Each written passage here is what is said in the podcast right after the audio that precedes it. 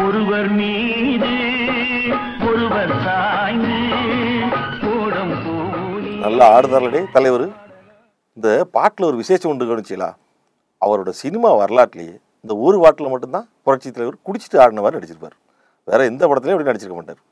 ஆனால் தமிழ்நாட்டையே குடிச்சு ஆட வச்சதில் தலைவருக்கு பெரும்பங்கு உண்டு கட்டுடுங்க அந்த கதையை நீங்கள் பார்ப்பமாடே என்னங்க? சொந்த அபிமானம்னு ஒண்ணு இருக்குல்ல? அது இந்த கோச்சில? திமுக ஆட்சிக்கு வரப்போலாம் அந்த கட்சியை பார்த்து ஒரு கேள்வி வரும். மது விலக்கு அமல்படுத்தப்படுமா அப்படின்னு. அதே மாதிரி திமுக மது விலக்கை பற்றி பேசினா இன்னொரு கேள்வி வரும். நீங்கள் தானே எல்லாம் மது விலை வச்சுருக்கியா? நீங்கள் மூட வேண்டியதானே அப்படின்னு. அது என்ன மது விலக்கு? நம்ம இந்திய அரசியல் வரலாற்றில் மது விலக்குன்னு ஒரு விஷயம் இருந்தது. அதாவது குடிக்க தடை. யாரும் குடிக்கக்கூடாது. இந்த தலைமுறை வயல்களுக்கு அதை பற்றி தெரியாத பார்த்துடுங்க கொஞ்சம் பின்னாடி உள்ள கதையை பார்ப்போம். கல் குடிக்கிறதெல்லாம் சங்க காலத்துலேருந்தே இருக்குடே. அந்த காலத்தில் அது ரொம்ப சர்வ சாதாரணமாக இருந்துன்னு வைங்களேன். நம்ம நாட்டை ஆண்ட வெள்ளக்கார வரைக்கும் குடிக்கிறது வழக்கத்தில் இருந்தது. காந்தி அதை ஒரு ஒழுக்கம் இல்லாத விஷயம்னு பரபர பண்ண ஆரம்பித்தார் உடனே காங்கிரஸ்காரர் எல்லாரும் மதுவுக்கு எதிராக பேச ஆரம்பித்தாவும் இந்தியா பூரா குடிக்க தடை கொண்டு வரணும்னு தான் காந்தி ஆசைப்பட்டார் வைங்களேன். ஆயிரத்தி தொள்ளாயிரத்தி முப்பத்தேழில் முதல் முறையாக காங்கிரஸ் ஆட்சிக்கு வருது. அப்போ சில மாநிலங்களில் மதுவிலக்கு கொண்டாந்தாங்க. அதில் தமிழ்நாடும் உண்டு. அப்போ தமிழ்நாட்டு முதல்வராக இருந்த ராஜாஜி நாலு மாவட்டங்களில் மதுவிலக்கை அமல்படுத்தியிருந்தார். அதுக்கு பிறகு ஒரு ஆயிரத்தி தொள்ளாயிரத்தி நாற்பத்தெட்டில் ஆட்சிக்கு வந்த ஓமந்தூர் ராமசாமி தான் தமிழ்நாடு முழுக்க மதுவிலக்கம் அமல்படுத்தினார். காங்கிரஸ் காலத்துக்கு பிறகு திராவிட அரசு ஆட்சி அமைச்சது. அண்ணா இறந்த பிறகு ஆட்சிக்கு வந்தவர் கலைஞர். அதுவரை இந்த மது விலக்குன்றது குஜராத்லேயும் தமிழ்நாட்டிலையும் மட்டும்தான் இருந்தது. அதாவது மற்ற மாநிலங்கள் எல்லாம் நிதி நிலைமையை காரணம் காட்டி மதுவிலக்கை ரத்து பண்ணிட்டானு? இப்போ தமிழ்நாட்டோட நிதி நிலைமை ரொம்ப மோசமாக இருந்தது. அதாவது ஆயிரத்தி தொள்ளாயிரத்தி எழுபத்தி ஒன்றில் அப்போ மதுவிலக்கு அமல்படுத்தினா அதற்கு தகுந்த நிதி இழப்பீடை ஒன்றிய அரசு தரும்னு அறிவிச்சிருந்தது இந்திரா காந்தி அம்மையார். உடனே கலைஞர் தமிழ்நாட்டில் மதுவிலக்கு அமலில் இருக்க எங்களுக்கு இழப்பீடு தாங்கடேன்னு கேட்டார். அந்த அம்மா புதுசாக மதுவிலக்கு அமல்படுத்துறவங்களுக்கு தான் இழப்பீடு உமக்கெல்லாம் கிடையாதுன்னு இருந்துச்சு. மதுவிலக்கு அமலில் இருந்தாலும் திருட்டுத்தனமாக பக்கத்து மாநிலங்கள்லேருந்து தமிழ்நாட்டுக்குள்ளே மது ஊடுருவ ஆரம்பிச்சது. மாநிலத்துக்குள்ளேயும் அங்கங்கே கள்ளச்சாராயம் காய்ச்சலாம் கூடி போச்சு. ஏன்னா உலகத்திலே ஈஸியாக தயார் பண்ணுற போதை பொருளாக அது சாராயம் தான் கட்டுடுங்க. மளிகை கடையில் கிடைக்கிற சாமான்கள் வச்சே தயார் பண்ணிடலாம். இந்த கள்ளச்சாராயத்தை குடிச்சிட்டு சாவர எண்ணிக்கை ரொம்ப அதிகரிக்க ஆரம்பிச்சது. ஆயிரத்தி தொள்ளாயிரத்தி அறுபத்தொன்னுலேருந்து அவர் ஆயிரத்தி தொள்ளாயிரத்தி எழுபது வரைக்கும் பார்த்தீங்கன்னா அந்த எண்ணிக்கை எம்பிட்டு ஜாஸ்தியாச்சுன்னு தெரியும். அதனால் கலைஞர் ஒரு முடிவுக்கு வந்தார். மது விளக்கை ரத்து செஞ்சுட்டு அதை அரசோட கட்டுப்பாட்டுக்குள்ள வைக்கலாம்னு ஒரு முடிவுக்கு வந்தார். அது எதுக்கிட்ட எப்படி பண்ணார்னு கேட்பியோ இப்போ தேட்டருக்கு போறிய படம் முடியலன்னு உள்ளே விட மாட்டாங்கன்னு வைங்களேன். வெளியே கூட்டம் கேட்டில் அதிகமாகிட்டே போகுது. என்ன பண்ணுவான்? வேறு வழி இல்லாமல் உள்ளே விட்டுருவான். உள்ளே விட்டு அந்த பக்கம் நிற்காதே கொஞ்சம் தள்ளி இல்லைங்க இது வார வழி இது போகிற வழின்னு கொஞ்சம் ஒழுங்குபடுத்துவோம்ல. அது மாதிரி ஒரு விஷயம் கை கிடங்காமல் போகுது இனி தடை பண்ணுறதுக்கு சிரமம்னா அதை ஒழுங்குபடுத்தணும். அப்படி தான் எழுபத்தொன்னில் கொழுந்து விட்டு எரியும் நெருப்பு வளையத்துக்குள் கொளுத்தப்படாத கற்பூரமாக தமிழ்நாடு எத்தனை நாளைக்கு தான் தன்னை பாதுகாத்து கொள்ள முடியும்னு சொல்லிட்டு மதுவிலக்கை ரத்து செஞ்சார் கலைஞர். எழுபத்தி மூணில் மதுவிலக்கை மறுபடியும் அமல்படுத்துகிறேன் எனக்கு ஒரு இருபத்தொம்பது கோடி நிதி இழப்பு தாங்கன்னு திரும்ப ஒன்றிய அரசு கிட்ட கெஞ்சி பார்க்காரு. அதையே தரவே முடியாதுன்னு முத்துறதாவும் இதில் நம்ம கவனிக்க வேண்டியது ஒன்றிய அரசோட பிடிவாதத்தை தான். ஏன் புதுசாக அமல்படுத்தினா இழப்பீடு கொடுக்கலாம் எங்களுக்கு கொடுத்தா இதுதான் கேள்வி. அப்படி நிதி இழப்பீடு கொடுத்துருந்தா கலைஞர் மதுவிலக்கு ரத்து செய்ய வேண்டிய அவசியம் வந்திருக்காது. ஒன்றிய அரசு கடைசி வரைக்கும் இழப்பீடு தரல. ஆனாலும் மனசு கேட்காம எழுபத்தி நாலில் மது விலக்கை திரும்ப கொண்டு வந்தார் கலைஞர். அந்த டைமில் தான் கட்சியை விட்டு வெளியில் போக காரணம் தேடிட்டு இருந்தார் எம்ஜிஆர். ஒரு மது விலக்கு என் ரத்து பண்ணிருந்து ஒரு பல்ட்டி அடிச்சார். இத்தனைக்கும் ரத்து செஞ்சப்போ அவர் கலைஞருக்கு ஆதரவாக இருந்தவர் கள்ளச்சாராயத்தில் இத்தனை இத்தனை பேர் செத்து போனாங்கன்னு ஒரு லிஸ்ட்டு கொடுத்தோம்ல. அது பூரா எம்ஜிஆர் சொன்னது.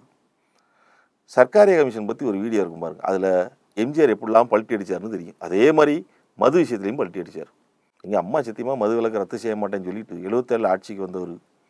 எண்பத்தொன்னில் மது விளக்கு ரத்து செஞ்சுட்டு மறுபடி கல் கடை சாராய கடை திறந்து விட்டார். ஆனால் இந்த விஷயத்தை எந்த கட்சிக்காரன்னு சொல்ல மாட்டாண்டி என்னவோ கலைஞரால் தான் எல்லாரும் குடியாரான மாதிரி. எம்ஜிஆர் இன்னும் என்னென்ன பண்ணாருன்னு சொல்லுங்க கேளுங்களேன். சாராய உற்பத்தியாளர்களுக்கு அனுமதி வழங்கி ஒரு புரட்சி பண்ணார் நம்ம புரட்சி தலைவர். தேர்தலுக்கு முன்னாடி பொம்பளையில் கண்ணீர் துடைக்க மதுவிலக்கு அப்படிம்பார். பிறகு கள்ளச்சாராயத்தில் காசும் போது உசுரும் போது தாய்மார்கள் கண்ணீர் விடுதாவோ அதனால் மதுவிலக்கு ரத்து பண்ணதேம்பார். இப்படி மாற்றி மாற்றி பேசிட்டு இருந்தார் ஆயிரத்தி தொள்ளாயிரத்தி எழுபத்தி ஏழுலேருந்து ஆயிரத்தி தொள்ளாயிரத்தி தொண்ணூற்றி ஆறு வரை கிட்டத்தட்ட பத்தொம்போது வருஷம் அதிமுக தான் ஆண்டது. நடுவில் ஒரு மூணு வருஷம் கலைஞர் ஆட்சியில் இருந்தார் வைங்களேன். சரி அதிமுக ஆண்ட அந்த பதினாறு வருஷம் மது விலக்குன்ற பேச்சை கூட யாரும் எடுக்கலை. மது ஆலைகள் மது கடைகள் செழித்தது இந்த பீரியடில் தான். இன்னொன்று தெரியுமாடே? இந்த டாஸ்மாக் இருக்குல்ல அதை ஆரம்பித்து செயல்தா இல்லை.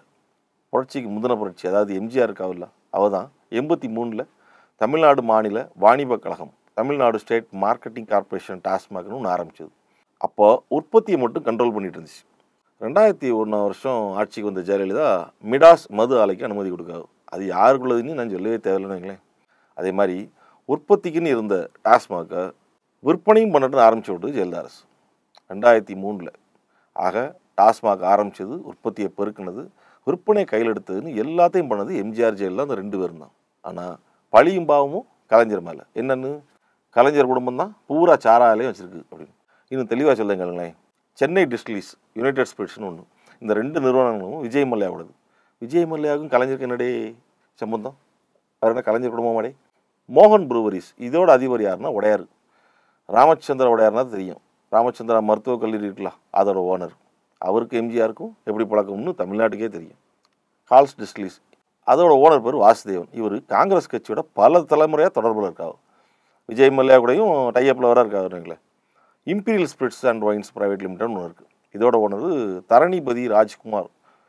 அவர் வந்து பொள்ளாச்சி மகாலிங்கம் இருக்காவல்ல அவன் மருமகன். பொள்ளாச்சி மகாலிங்கம் யாருன்னு கோயம்புத்தூர் போய் கேட்டாலும் ஆர்எஸ்எஸ் இயக்கத்தை விளக்க பாடுபட்டவர் பிஜேபி அனுதாபி. அப்புறம் சிவா டிஸ்லிஸ் இது வந்து பன்னாரியம்மன் குரூப்போடது எம்பி ப்ரூவரிஸ் வந்து எம்பி புருஷோத்தம்னு ஒருத்தரோடது. அப்போலோன்னு ஒன்று இருக்குது அது அப்போலோ டயர் கம்பெனிக்குள்ளது. இதெல்லாம். இன்னும் கோல்டன் வாட்ஸு எஸ்என்ஜின்னு ரெண்டு மூணு இருக்குது அதுவுமே கலைஞருக்கோ அவர் குடும்பத்துக்கோ நேரடி தொடர்பு இல்லாத கட்சிக்காரங்களோடது. அதிமுக பாஜக காங்கிரஸ் பாரபட்சம் இல்லாமல் எல்லா கட்சிக்காரங்களும் வச்சுருக்க ஒரு தொழிலை திமுககாரங்களும் வச்சுருக்காங்க. ஆனால் மது ஆலைகள் பூரா கலைஞர் குடும்பத்துக்குரியதுன்னு பொருளை கிளப்புறவனோ வசதியாக ஒரு கம்பெனி விட்டுறானு அது என்னென்னா மிடாஸ் கோல்டன் டிஸ்டிலிஸ் ஜெயலலிதாவோட உடன்பிறவா சகோதரி சசிகலா தான் அதுக்கு மேனேஜிங் டைரக்டர் அவங்க ரெண்டு பேர் வழக்கம் உலகத்துக்கே தெரியும். அப்புறம் சோ இருந்தார். அதிமுக ஆட்சியில் அதிக அளவு கொள்முதல் இந்த கம்பெனியில் தான் பண்ணவும் இது நேரடியாகவே ஜெயலலிதா சம்மந்தப்பட்ட ஒரு மது ஆலை ஆனால் சங்கிகள் ஒருத்தனும் அதை பற்றி பேச மாட்டான். அடுத்து சங்கிகள் அடிச்சு விட்ற இன்னொரு விஷயம் குஜராத் மாடல். அங்கே மது வழக்கு பல வருடங்களாக அமலில் இருக்குது மதுவே இல்லாத மாநிலம். ஆச்சா பூச்சான்னு மாறுதட்டிக்கிறானுவ அங்கே போயிட்டு வந்து ஆட்டோ வேணால் கேட்டு பாருங்கள் நம்ம ஊரில் கிடைக்கிறத விட தாராளமாக மது கிடைக்கும்.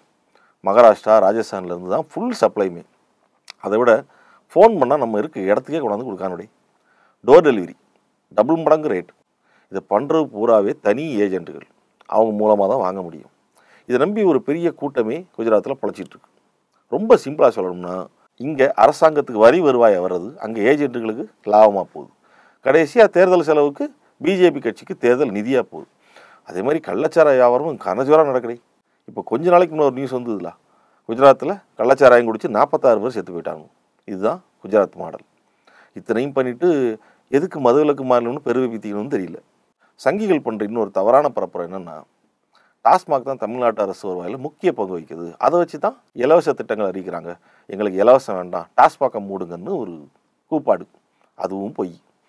நம்ம மாநிலத்தோட மொத்த வருவாயில் டாஸ்மாக் வருமானம் வெறும் ஆறு புள்ளி அஞ்சு சதவீதம். தான் சரி லாபத்துக்காக நடத்தலைன்னா அப்போ மூட வேண்டியதானே அப்படின்னு கேள்வி வரும். ஆனால் சில விஷயங்களை கட்டுக்குள்ள வைக்கணும்னா அரசு அதை அனுமதிக்கவும் வேண்டியிருக்கும். இல்லைன்னா கள்ளச்சாராயம் காய்ச்சல் பெருகும் அதனால் உயிர் பலிகள் திரும்பவும் பெருகும். கள்ளச்சந்தையில் மது விற்பனை ஆரம்பிக்கும். அரசு ஒன்றும் மது கடைகளை மனம் போல திறந்து விடுறதில்ல. நம்ம மாநிலத்தில் மதுபானங்களுக்கு சிகரெட்டுக்கெல்லாம் நிறைய கெடுபிடிகள் உண்டு. தனியார்ட்ட ஒப்படைச்சா அது சரியாக கடைபிடிப்பாங்களான்னு தெரியாதுல்ல. சிகரெட் பாக்கெட் மேலேயே என்ன கேன்சர் விழிப்புணர்வு படங்களை வந்து கண்டிப்பாக ஒட்டணும் அப்படின்னு ஒரு ரூல்ஸ் இருக்குது தேட்டரில் பாட ஆரம்பிக்கிறதுக்கு முன்னாடி ஒரு விழிப்புணர்வு ஸ்லைடு போடணும். அந்த சினிமாவில் மது சம்மந்தமான காட்சி வந்துச்சுன்னா கீழே விழிப்புணர்வு டிஸ்க்ளைமர் போடணும் ரூல்ஸ்லாம் உண்டு. பப்ளிக்கில் சேர்த்து பிடிக்கக்கூடாது குடிக்கக்கூடாது. இது மாதிரி நிறைய ரூல்ஸ் இருக்குது பதினெட்டு வயசு கீழே உள்ளவர்களுக்கு விற்பனை செய்யக்கூடாது. வரி அதிகம். அதே மாதிரி மது சிகரெட் சம்மந்தமான விளம்பரங்கள் கொடுக்க அனுமதி கிடையாது. இப்படிலாம் தான் அதை கட்டுக்குள்ள வைக்க முடியும். இதில் என்ன புரியலைன்னா ஒவ்வொரு தடவையும் திமுக ஆட்சிக்கு வரும்போது தான் மது விலக்கு அமல்படுத்த முடியுமா அப்படின்னு ஒரு கேள்வி எழுது. மது ஆலைகள் மது கடைகள் வளர்ச்சிக்கு மொத்த காரணமான அதிமுக கிட்ட ஒருத்தர் கூட இதை கேட்கறதில்ல. இன்னொன்று ஒரேடியாக மது ஒழிப்புன்றது மக்கள் நினச்சாதான் முடியும். சொல்லப்போனால் மது விலக்கு அமல்படுத்த வேண்டியதே மக்கள் தான் நடைப்பயிற்சிக்கு பூங்காக்கள் கட்டி கொடுக்குறது அரசாங்கம். கேளிக்கைகளுக்காக கண்காட்சிகள் இந்த எக்ஸிபிஷன்லாம் நடத்துதுலாம் எல்லாமே எதுக்கு செய்தாவோ? மக்கள் சந்தோஷமாக இருக்கணும் தான் அது மாதிரி இந்த மது புகை விஷயங்களுக்கும் அரசாங்கம் சில மக்களோட ஒத்து போக வேண்டியிருக்கும். ஆனால் ரொம்ப கண்டிப்பாக அதை நெறிமுறைப்படுத்துது. அவ்வளோதான் அதனால் பண்ண முடியும். இப்போ கூட விளையாட்டு மைதானங்களில் உலக அளவிலான விளையாட்டுப் போட்டி நடக்கும்போது மது வழங்க அனுமதி கொடுத்தது நம்ம அரசு. அதுக்கு தையா தக்கானி குதிச்சானுவோம் இன்டர்நேஷ்னல் கிளைண்ட்ஸ் கான்ஃபரன்சஸ் ஈவெண்ட்ஸ் நடக்கும்போதெல்லாம் வெளிநாட்டுக்காரனும் வருவானு.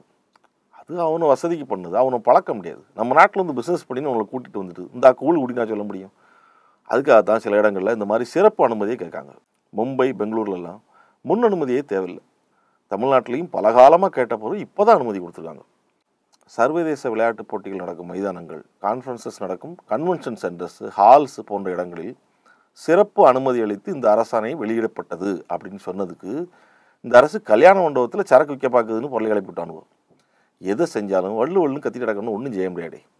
இந்த அரசு திறன் மேம்பாடு வேலைவாய்ப்பு பெண்கள் முன்னேற்றம் கட்டமைப்பு வளர்ச்சின்னு நிறைய விஷயங்கள் சிறப்பாக பண்ணுது. வர தலைமுறைக்கு கல்வியோட முழு பயனும் கிடைக்கணுங்கிறதுக்காக இந்த அரசு அறிமுகப்படுத்துகிற நல்ல திட்டங்கள் நிறைய. உதாரணத்துக்கு நான் முதல்வன் திட்டம் புதுமை பெண் திட்டம் இதெல்லாம் மக்கள்கிட்ட போய் சேர்ந்து அரசாங்கத்துக்கு நல்ல பேர் வந்துடக்கூடாதுன்னா எதிர்க்கட்சிகள் இந்த மாதிரி மதுவை மையப்படுத்தின விஷயங்களை பூதாகரப்படுத்தணும். அவனை அப்படி தான் கத்திட்டு கிடப்பானே பிறந்தள்ளிட்டு அரசாங்கம் நமக்கு மெனக்கட்டு செய்கிற நல்ல திட்டங்களை யூஸ் பண்ணி முன்னேற வழி பார்க்கணும். ஆம்பிட்டு தான். வர ஒரு நாள் பார்ப்போண்டே ஒருவர் மீது ஒருவர்